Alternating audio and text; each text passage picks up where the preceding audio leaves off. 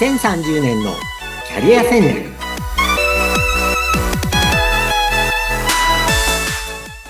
こんにちは。人材開発コンサルタントの山岸真嗣です。アシスタントの相本幸子です。山岸さんどうぞ。よろしくお願いいたします。よろしくお願いします。さあ今回は18回目この番組も迎えるんですけれども今回はどんなテーマでお話伺いますか？はい。今回はちょっと視点を変えてはい。世界の中の日本で働けるのは実はとっても素晴らしいことですよっていうお話をしたいと思います。えー、そうなんですか？あの私は旅行がもともと好きであうと海外との関係でし仕事であのしょっちゅういろんな国に行くこともあってはい。これまで40カ国に行ったことがあるんですね。で、改めてですね、あの、日本っていい国だなと思ってるんですよ。うんで、最近若い方と話していると、はい日本に自信を失ってる人って多いと感じてるんですねい。やー、若くなくても、私もそんな気はしてますね。うんなんとなくニュースとか見てるとね。そうなんですよね。で、どうしても、マスメディアっていうのは、あの、問題に対して、こう、こういう問題があるよ、もっとこういう解決をしなきゃダメだよっていうのが仕事なので、どうしても、もですね、聞こえてくる声っていうのは、日本はもう、どんどんどんどん、あのー悪い方に行ってるみたいにはい。ね、あの、捉えられがちで、まあ、実際その、すべてが素晴らしいわけではないとは思うんですけども、やっぱり世界のそれぞれの国、あの、私行ったこと、長期滞在したことも結構あるので、うん、やっぱりはい比べてですね、日本がそんな捨てたもんじゃないよって話をちょっと今日はしたいと思います。楽しみです。はい。で、最初にアメリカのある雑誌でニューズワールドレポート誌というのがあってですね、これ、はい最高の国ランキングっていうのをいつもこう、経済、政治、社会、文化など多面的に評価して、うんえー70数カ国、主な国全部を評価してるんですね。で、英語で言うとベストカントリーズって言うんですけど、そのベストカントリーランキングで、えー2021年版、日本何位だったでしょうか？ってはいいうクイズなんですね、最初。で、これを、まあ、多くとですね、多くの方、10位ぐらいじゃないかなとか、ね、そうそう場合によってはもっと悪いかなとか、世界の話76カ国でね、はいえー主な国の中で、ベストカントリーズのランキング、ひょっとしたら30位かなとかね、うん思いがちなんですよ。はい。で、答えはね、2位だったんです。2位。ええあ、すごい。そうなんですよ。で、これ結構、あの、ちゃんとした調査で、いろいろな政治とか経済、社会、文化の、こう、いろんな項目をね、何十項目かを多面的に評価してるわけです。で、あの、1位はカナダです。で、2位が日本でした。で、以下ですね、3位ドイツ、4位スイス、5位オーストラリア、6位アメリカ、7位ニュージーランド、8位イギリス、9位スウェーデン、10位オランダ。まあ、ちなみに韓国が15位、中国が17位といった感じです。へえ。ですから、あのー日本はですね、こう、ベストカントリーズってアメリカの、まあ、それなりの権威のある雑誌社が、えー、2位に上げてるわけです。いやー、知らなかった。それとですね、また別のランキングがありまして、えっ、と、はいもう一つアメリカのレミルティ社っていうのの、引っ越したい国ランキングっていうのがあるんですね。引っ越したい国のランキング。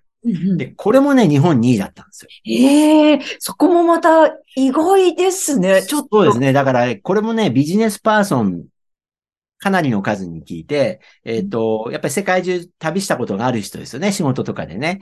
が、えっ、と、引っ越したい国のランキングで、1位はやっぱり、ね、カナダだったんですよ。で、2位が日本。で、はいこれでは3位スペイン、4位ドイツ、5位がなぜかカタール。で、あと、6位オーストラリア、7位スイス、8位ポルトガル、9位アメリカ、10位イギリスといった感じでした。なるほど。で、どちらにしてもね、 one、two がカナダ、日本だったんですよ。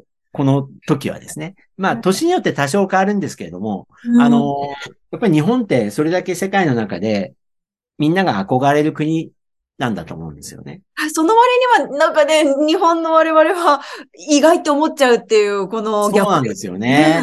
ですから、そこはね、あの、私はいつもこう、若い方向けに特にですね、あの、日本が世界に誇れる10のポイントっていうのをお話してるんですね。はい。で、今日はその10のポイント、まあ私が、私なりの試験で、まあ一応40カ国行ったことあるので、そういう経験も踏まえて、相対的に外から見た日本がこう見えてるよ、みたいなことで、あの、お話したいと思います。はい。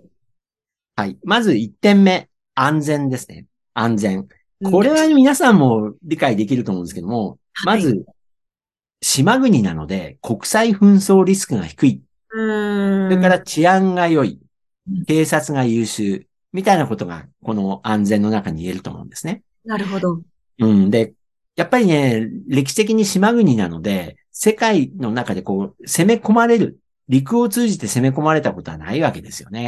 やっぱり今、ね、なかなかヨーロッパなんかも不安な時代なので、やっぱりドイツ、ポーランド、フランスあたりはもう歴史的に、で、逆側のロシアもそうですけど、行ったり来たりの時代があったわけですから、攻めたり攻められたり。やっぱそこがね、ないのはめちゃくちゃ他の国からは羨ましいんだと思います。なるほど。で、治安がいいっていうのも皆さんね、あの、海外行ったことある人は、やっぱり、あのー、感じられると思いますしね。そうですね。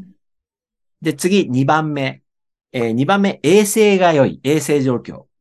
これはですね、水道の水が飲めるとか、あと、道にゴミが落ちてないとか、あとね、海外行くとね、トイレが汚いんですよ。これは。トイレがね、綺麗で、公衆トイレでも最近ほんと綺麗ですよね。そうですよね。うん。だこれが2番目です。衛生状況が良い。3番目はね、これ、医療制度が良い。これかなり、あの、私の個人的な意見なんですけれども、はい。えっ、と、日本ってね、やっぱりあの、みんなが平等に国民皆保険っていうのに入っていて、誰でも病院に行かれるんですよ。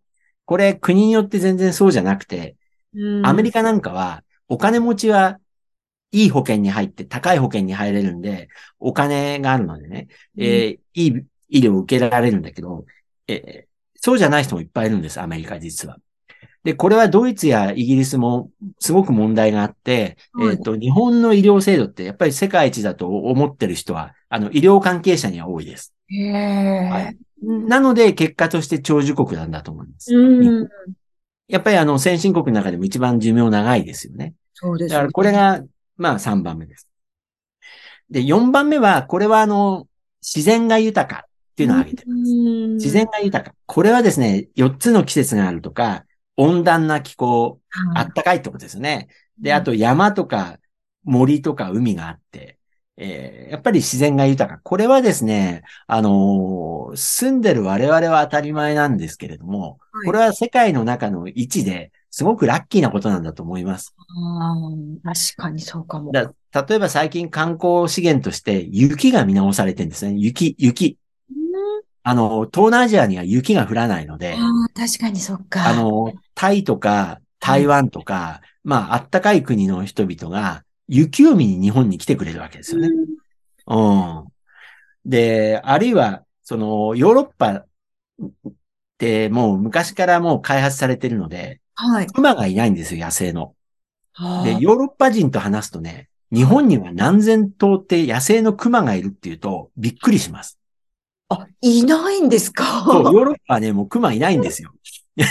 あの、ロシアは別なんですけど、ヨーロッパのね、あの、ドイツ、フランス、イタリア、あの辺の山にはもう熊いないんです。へえ。うん。そんな話をね、よそう、だ日本って普通に熊、東京の東、西の方にも山の方に行ったんですか。北海道ももちろん。そう。でね、東京の奥に熊がいるんだよって言うとね、ヨーロッパ人びっくりします。あ自然豊か。自然が豊か。そう、そういうことはい。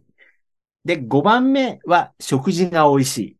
えー、これは？日本中ね、やっぱ世界の料理を日本人向けにアレンジしてるんで、日本人にとって美味しいのもあるし、やっぱりあの、うん、海があって山があるので食材が豊富なんですよね、昔からね。確かに。うん。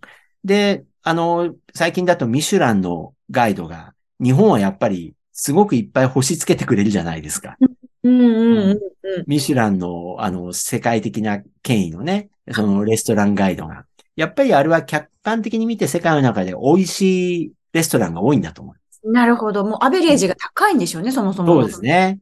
うん。で、私なんかそういう高級店じゃなくても、あの、例えば、チェーン店のね、牛丼屋さんとか、はいうどん屋さんとか蕎麦屋さんでも十分美味しいと思いますしあの値ね。段って美味しいって確かに世界的にレアかもですね。そうです。あの、本当にね、500円、600円でね、あれだけ美味しい牛丼とか、あの、カレーとかね、あの、はいなんでしょう、なんとか蕎麦が食べられるのはね、すごいと確かに。思う。はい。うん。で、6番目、えー歴史文化が豊か。これはですね、歴史的な遺産、やっぱり2000年近い歴史が残っていて、うん、えーあとね、独自の言語、日本語っていう言語がずっとこの、まあ島の中で使われていて、で、まあ新しい文化、アニメとかゲームとか、まあそういうものも含めて豊かだ。だから歴史文化が豊かっていうのは、やっぱりこう、世界の中でも珍しいんだと思います。うんやっぱりこれは戦争とかで国がこう、誰かにやっぱ占領されて荒らされたりしてないことが、まあ、ラッキーなんだと思うんですけれども、それと独自の言語っていうのは、まあ、今となっては日本人だけ英語ができないみたいになっちゃってますけど、あの、大学教育をその国の言葉でできる国ってほとんどないんですよ、実は。そうなんですか？うん。あの、ほとんどの国はね、もう今、英語でもともとやらざるを得なかったし、あの、例えば、フランスやドイツやロシアあたりは大学教育もその国の言葉でやれると思うんですけど、うん、それ以外の方多くの国は、自分の国の言葉で大学の教科書作れないんですよ。それだけ、あの、知識の、知の、こう、蓄積がないので。うん。うん。だそんなのもね、すごく誇らしいこと。でも、まあ、だから英語できなくなっちゃったんですけど、日本人は。まあ、それが6番目です。はい。で、7番目は教育レベルが高い。これはあの、やっぱり世界の中で、こう、平均値を見るとね、まあ、みんな文字が読めるし、数字に強いし、知識が広いっていうのは、こう、まあ、あの、いろんなテストなんかでも明らかで、やっぱり国民の平均レベルはすごく高いんですよね。うんうん教育レベルが。うんで、8番目、勤勉な国民性。これ、は時間を守るとか、よく働くとか、協力し合うとか。まあ、最近は、あの、よく働くに関しては、あの、クエスチョンマークだっていう話もあるんですけれども、やっぱりあのやっぱり世界の中の標準で見ると、よく働きますよ、皆さん。うんこれね、ヨーロッパとか行くとすごく感じます。はいうん、やっぱね、ヨーロッパとかって、皆さん、集中して働くのはいいところなんですよね。うんただじゃあ、協力し合って自分の仕事以外まで手を出すかっていうと、出さないことが多いですし。あ、そうか。やっぱ狩猟民族と農耕民族の違いもあったりそうそう、そうだと思思います。ええ。例えばね、ドイツの方とかってものすごく勤勉でね、あの、効率はいいんですよ。ドイツとか北欧の国々。うん。ただ自分の仕事はカチッとあってき枠が、それ以外は全くやろうとしないし、ええ例えば5時までのお店って言ったら、5時にもう完全にシャッターを閉めて帰る時間ですからね、5時。日本はお客さん帰るまでみたいなね。そうそうそうそう。日本人は5時に入ってきていいですかって言ったら、まあ相手しますよね。まあまあ、みたいになりますよね。そう。もうだからドイツだったら5時10分前にはお客さん入れないですよね。ああ、うんレジが全部並び終わって、自分がシャッター閉め終わるのが5時ですよね。うん。違いますね。そう。まあ、それがだから8番目、勤勉な国民性。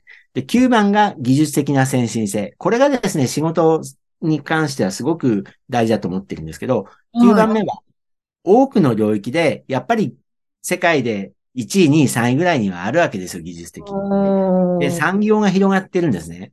で、これはあの、どういうことかというと、例えば世界の中で自動車が作れる国って、アメリカとドイツと日本ぐらいしか、まあ、あと、各国フランス、イタリア、イギリスありますけど、そういう国しかないんですよね。あで、あるいは、えっ、と、科学産業なんかも、あ、医薬の方がわかりやすいかな。医薬、医薬品が、新しい医薬品が作れる国っていうのも、やっぱアメリカ、日本、あと、ドイツ、スイス、あ各国フランスぐらいなんですよ。まあ、イギリスもちょっとあるかな。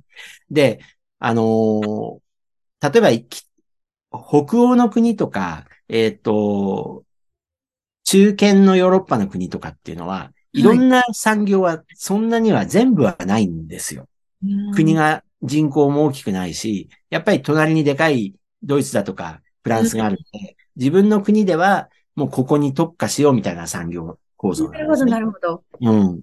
で、それは東南アジアの国とか中国でも、あのー一部は世界最先端ですけど、全部はやってるのはやっぱり日本とアメリカぐらいなんですよ。